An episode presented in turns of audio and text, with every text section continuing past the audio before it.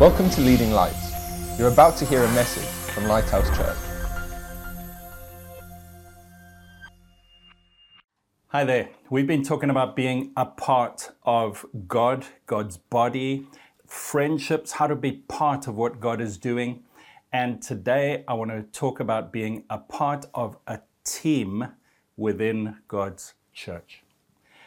Now, if you are looking into Christianity, you may be new to Christianity, you may be on the outside, this may surprise you that there are different layers or levels within the church. You may think, I just attend the church, I watch what's going on, and I leave, and that is church. But actually, there are different layers of involvement. And the core layer, the very deepest level of commitment, the Bible talks about being a fellow worker in a small team to achieve a task. So there are visitors to church or attenders who watch from the outside. There are those who get stuck in and they say, This is my church, and they really are committed. But then there's another layer of commitment, which is called in the Bible being a fellow worker. The Greek word is synergos or synergos, where we get our word synergy from. Do you know what synergy means? It means when you take two things and the sum of them together is greater than the sum of their individual parts. So 1 plus 1 doesn't equal 2. With synergy, 1 plus 1 equals 3 or 4 because there's a multiplication effect. And the Bible talks about teams of people, fellow workers, synergos the New Testament in the New King James Version translates that word synergos as fellow workers or fellow laborers. In other versions of the Bible, they may use a different word, but it's that Greek word and it means committed to each other in a team and it produces synergy, it produces a greater effect. A couple of little illustrative verses that help us understand this. Uh, the one is in Matthew 11. Jesus said, Come to me and take my yoke upon you, for my yoke is easy and my burden is light. He said, If you're weary and heavy laden, come and take my yoke. And so there's this idea of being yoked together with Jesus and with other people. A yoke was a piece of wood that they would put over oxen to pull a cart, and it means we're yoked together. We're committed to each other, to a task, to Jesus, our leader, and we're a small team yoked together. And so when you see the word yoked in the New Testament, it's talking about that kind of a commitment where I know who my team members are. We're yoked, we're committed to each other. Paul says in 1 Corinthians 6 do not be yoked with unbelievers because you don't have the same common spiritual life within you. You don't have that light and that life within you. So we, we yoked with other believers, and Paul would talk to his fellow workers sometimes in terms of this yoke language. So that's the one illustration of a team of fellow workers. The other is in Matthew chapter 10, where Jesus is speaking, and he says, He who receives you receives me. He who receives me receives him who sent me. So Jesus is saying, if you are working for me, then the person who receives you or who becomes a friend of yours and, and accepts what you're saying and what you're doing on my behalf, they're not just receiving you, they're receiving me, Jesus, and the Father. There's, there's the synergy effect. But then he goes on to say, He who receives a prophet in the name of a prophet shall receive a prophet's reward. I not only get my own reward for my own works, but I get their reward as well because there's a synergy. He goes on to say, He who receives a righteous man in the name of a righteous man shall receive a righteous man's reward. And whoever gives one of these little ones only a cup of cold water in the name of a disciple, assuredly I say to you, he shall by no means lose his reward. So it's not just me relating to great leaders like prophets and, and apostles but it's also me relating to a little child and giving them something. It's giving, receiving, but being yoked together in teams, and there is a synergy. Paul had this relationship with the Philippian church. In Philippians 1, he says, I thank God for your partnership or fellowship in the gospel. Partnership. We're, we're linked together in the gospel. And he says, You are recipients with me of my grace the word my is there in the Greek and it's in the King James, but in some translations they leave out the word my. They say you are recipients with me of grace, but it's actually there in the text. He says you are recipients of my grace. They were sharing in Paul's grace.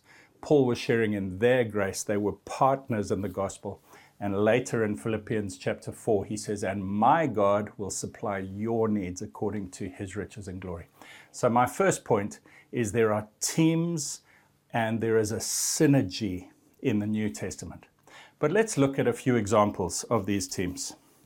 In Romans, Paul is writing greetings. You know, there's these lists of names at the end of many of Paul's letters, and we often skip over them because we just get dazzled by so many names and we don't think about it. But it's beautiful to think about some of these names. He starts by saying, I commend to you Phoebe, our sister, who is a servant or minister or deacon of the church in Cenchrea.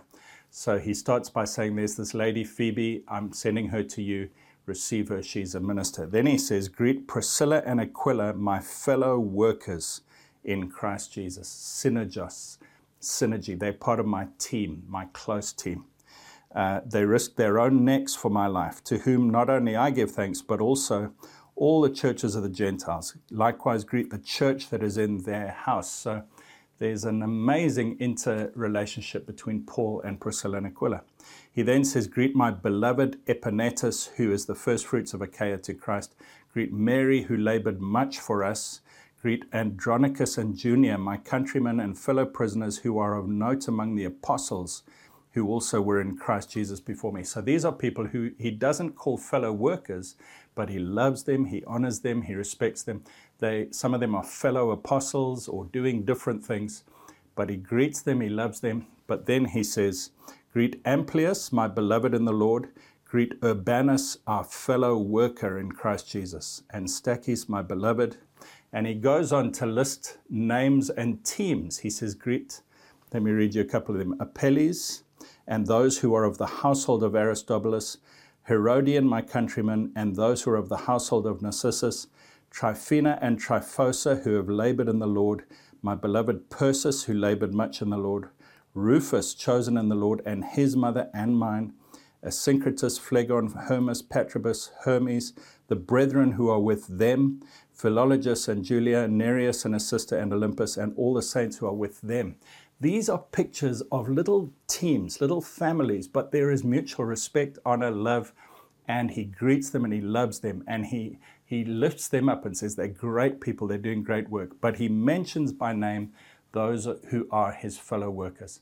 I'm just going to read you a few passages about these fellow workers because at the end of today's talk, I want you to get excited to say, maybe I should be a part of a team of fellow workers.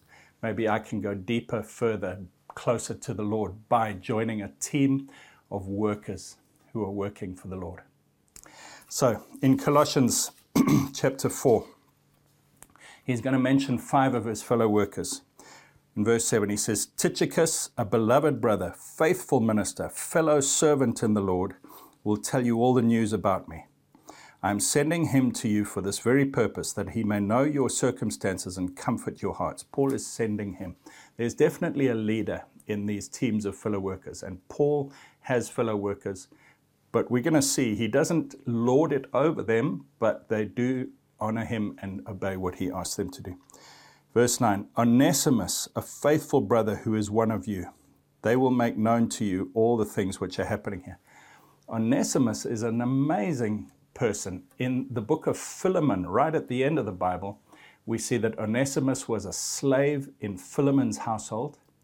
Paul calls Philemon one of his fellow workers. So Philemon was one of Paul's close team in Colossae, and Onesimus was his slave, but he deserted. He ran away and may have stolen some stuff. And Paul met him in Rome, and he became a Christian under Paul's ministry. And Paul then calls Onesimus one of his fellow workers here.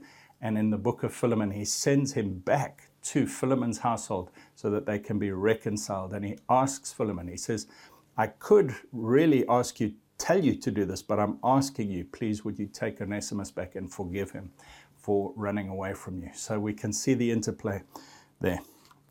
So Tychicus, Onesimus. Verse 10 Aristarchus, my fellow prisoner, greets you with Mark, the cousin of Barnabas, about whom you have received instructions. If he comes to you, welcome him. Why does he say, You've received instructions about Mark, the cousin of Barnabas? If he comes to you, welcome him. Why does he say that? Because in Acts chapter 15, we see that Mark deserted Paul and Barnabas.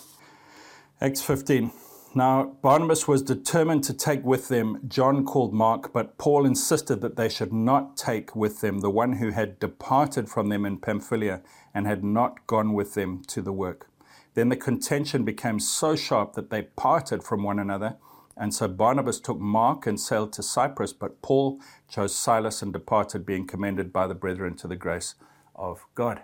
And so we see that here in Colossians 4, Paul calls Mark one of his fellow workers and he says, You've received instructions about him. In other words, they were reconciled later, but earlier on, Mark had failed in the task and Paul had fired him from his team, but Barnabas had taken him on. So we can see the Bible is very real and it shows us how these relationships worked out in real life.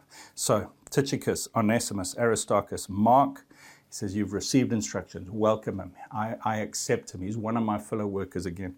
And Jesus, who is called Justus, these are my only fellow workers for the kingdom of God who are of the circumcision. They have proved to be a comfort to me.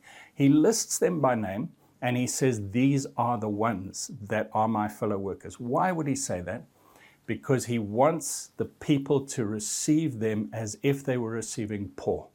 He says, They listen to me. They speak the same language as me. They share the anointing and the grace with me. And they bring you something from me. Welcome them. And we are a team together. Listed by name. He says, Also, they are a comfort to me. It's not a team that is just um, administrative or, or task orientated. There is a relationship, there is comfort. And I just want to show you one more example and that's the example of Apollos um, and Paul. So, in the church in Corinth, there were some people who followed Paul and some people who followed Apollos. These two were both apostles. Uh, we can see from 1 Corinthians 4 that Paul talks of Apollos as another apostle. He says, God has put us apostles, and he's talking about him and Apollos. But some people followed Apollos and some people followed Paul. They were not in the same team, Paul had his own team of workers and Apollos had his own, but Paul respected Apollos and loved him and called him a brother. And in 1 Corinthians 3, he tells them to stop separating into two camps between Apollos and Paul. Paul would never insist that people saw him as an apostle. In 1 Corinthians 9, he says, I am a, an apostle to you, but I'm not to everybody. He would let them choose, but he did say, we mustn't have factions where we say they're bad because they follow a different team leader. So listen to what it says. 1 Corinthians 3, verse 3 For you are still carnal, for where there are envy, strife, and divisions among you, are you not carnal and behaving like mere men? For when one says, I am of Paul, and another, I am of Apollos, are you not carnal? Who then is Paul, and who is Apollos, but ministers through whom you believed, as the Lord gave to each one? I planted, Apollos watered, but God gave the increase. So then, neither he who plants is anything, nor he who waters, but God who gives the increase. Now, he who plants and he who waters are one, and each will receive his own reward according to his own labor. For we are God's fellow workers. You are God's field, you are God's building. He says, Me and Apollos are God's fellow workers. I have my own fellow workers, and I've listed Tychicus, Aristarchus, all these different names. But Apollos and I are in different teams, but we are all God's fellow workers. He's the boss of our team of synergists, and we respect and love him and don't say, I'm of this team, so I'm not going to follow that person. Isn't that amazing? In 1 Corinthians 16, he tells them about Timothy, who's part of his team, and then he tells them about Apollos. He says, If Timothy comes, see that he may be with you without fear, for he does the work of the Lord as I also do. He says he's representing me. Therefore, let no one despise him, but send him on his journey in peace, that he may come to me, for I am waiting for him with the brethren. So he says, Timothy is one of my guys, receive him. But then he mentions Apollos. Remember a few chapters earlier, he said, don't have factions where you favor one or the other. But he says, now concerning our brother Apollos, I strongly urged him to come to you with the brethren, but he was quite unwilling to come at this time. However, he will come when he has a convenient time. You see, Apollos doesn't follow Paul's instructions. Apollos is his own man, his own leader, and Paul loves and respects him, but he's making it clear there's Apollos' team, there's my team, and there is a way of working within the body of Christ. And then he says in verse 16, Submit to such and to everyone who works and labors with us, to our fellow workers, to our synergists. So, what do we do with all of this? How do we put all of this into practice? I've got a few points. The first is the synergy that comes in a team is important and we need it.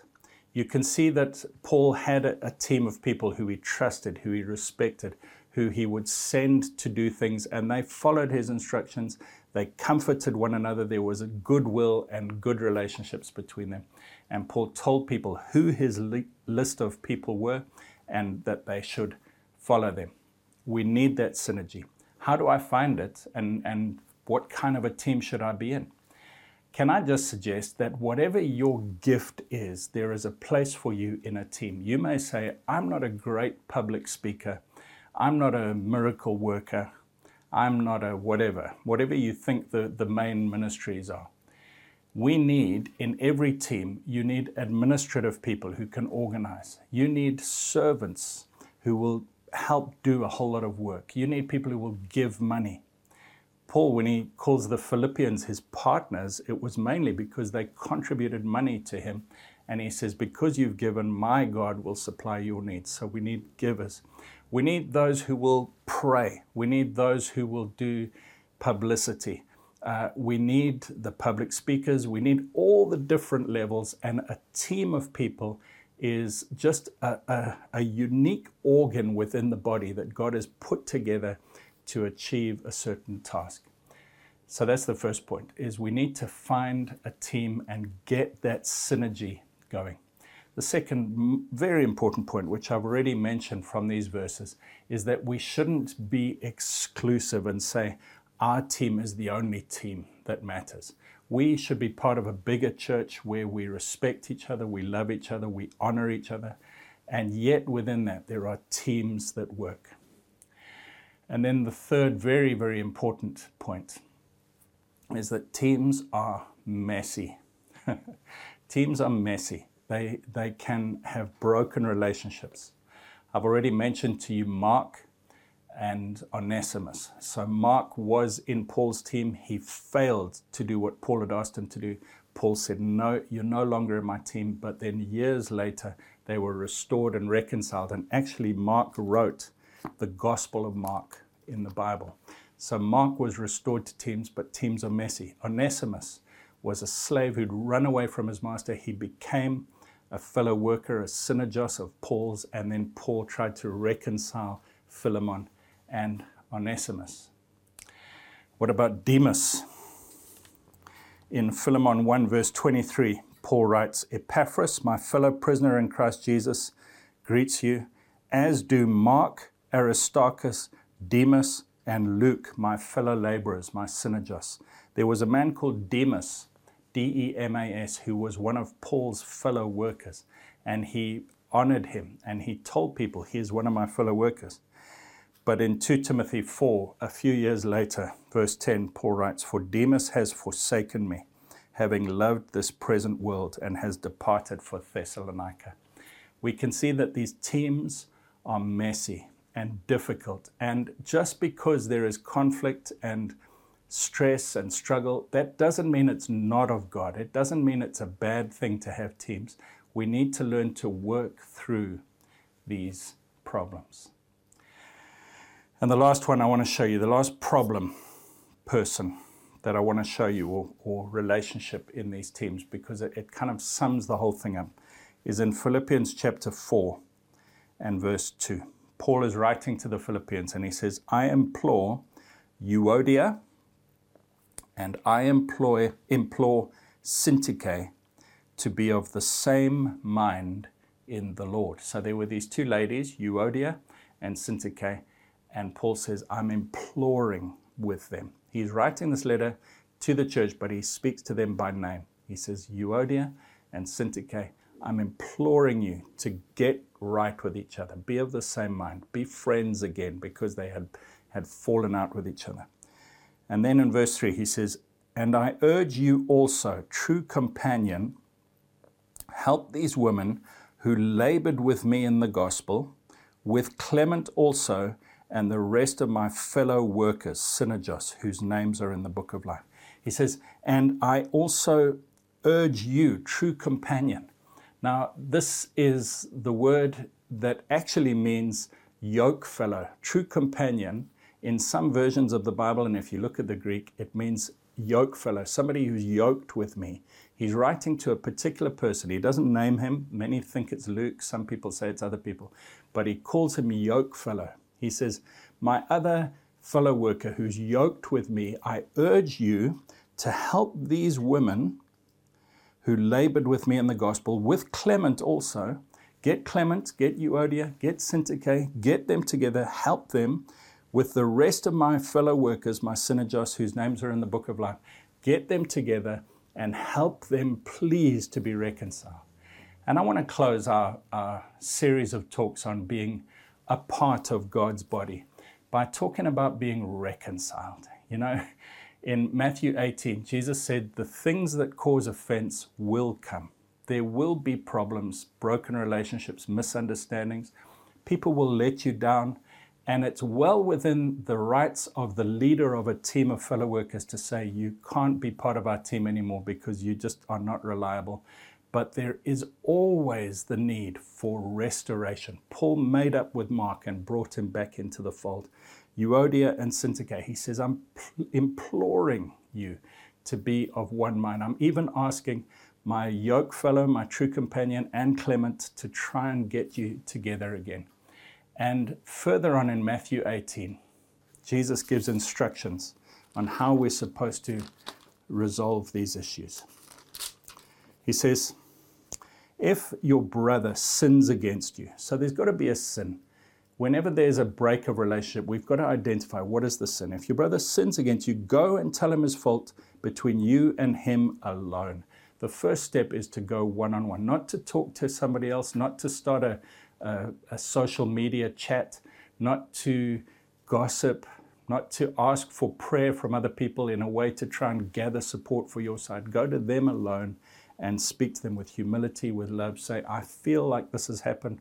I feel like there's this sin and this problem. Maybe I've sinned as well, and you work it through. If they hear you, you've gained your brother. If he will not hear, take with you one or two more, and by the mouth of two or three witnesses, every word may be, be established. He says, Take loyal yoke fellow, um, the, the true companion, take Clement, get some others together. Let's try and get this together. And eventually, if you can't do it, uh, take it to the church. If he refuses even to hear the church, let him be to you like a heathen or a tax collector. There is a place in the body of Christ, just like Paul did with Mark. He said, I'm sorry, there's no repentance. We've tried to work this through. We have to back off and take some space, and maybe we can try and restore again later. But it's better for there to be a clean break than for there to, to be an ongoing conflict in a team. Now, this may have surprised you. You might have thought of church on one level, and to see that there's this level of detail and conflict and working together, and how Paul trusts people to represent him, and, and that he lists the names of his work members, his, his fellow workers. This may have surprised you today, but I want to say to you this is Bible, and this is what we should be working towards. Find a team of people, find a team leader Often it's a person with an apostolic gift, and then within a, a team of, of an apostolic leader, there are often smaller teams to do different tasks, and that is the way God has designed church to be. Find your team. We at Leading Lights are here to help you do something where you live. We originally have come up with this idea for countries and parts of the world where churches are illegal or they are hard to find to enable and equip people to start churches in their homes But it may be that you're in a country where there are lots of churches. Get into a church and use our resources to help you, or start a church. It's not a bad thing to start a church as long as you start with the right motives of wanting to spread God's gospel and you do it with good relationships, being honest with everyone around you. We will help you. Build teams. Let's spread the gospel. You know, when we get the church to be like the New Testament church, we will see the results that they saw, where they turned the world upside down in a very short time. Lord, I pray for my friend who's watching that you would help them to become part of a team of other Christians, but also, Lord, to be active in spreading your word and to be effecting the Great Commission all over the planet as you've commanded us to do. I pray, Lord, that you would stir us to do more, not to just be passive spectators, but to be active participants in what you're doing. And I pray your anointing and your blessing on what they're doing right now. In Jesus' name, amen. God bless you.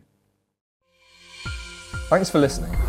Please visit leadinglightsnetwork.com for more resources and subscribe to our podcast on iTunes. Please consider supporting this ministry by making a donation on the giving page at leadinglightsnetwork.com or lighthousejersey.com.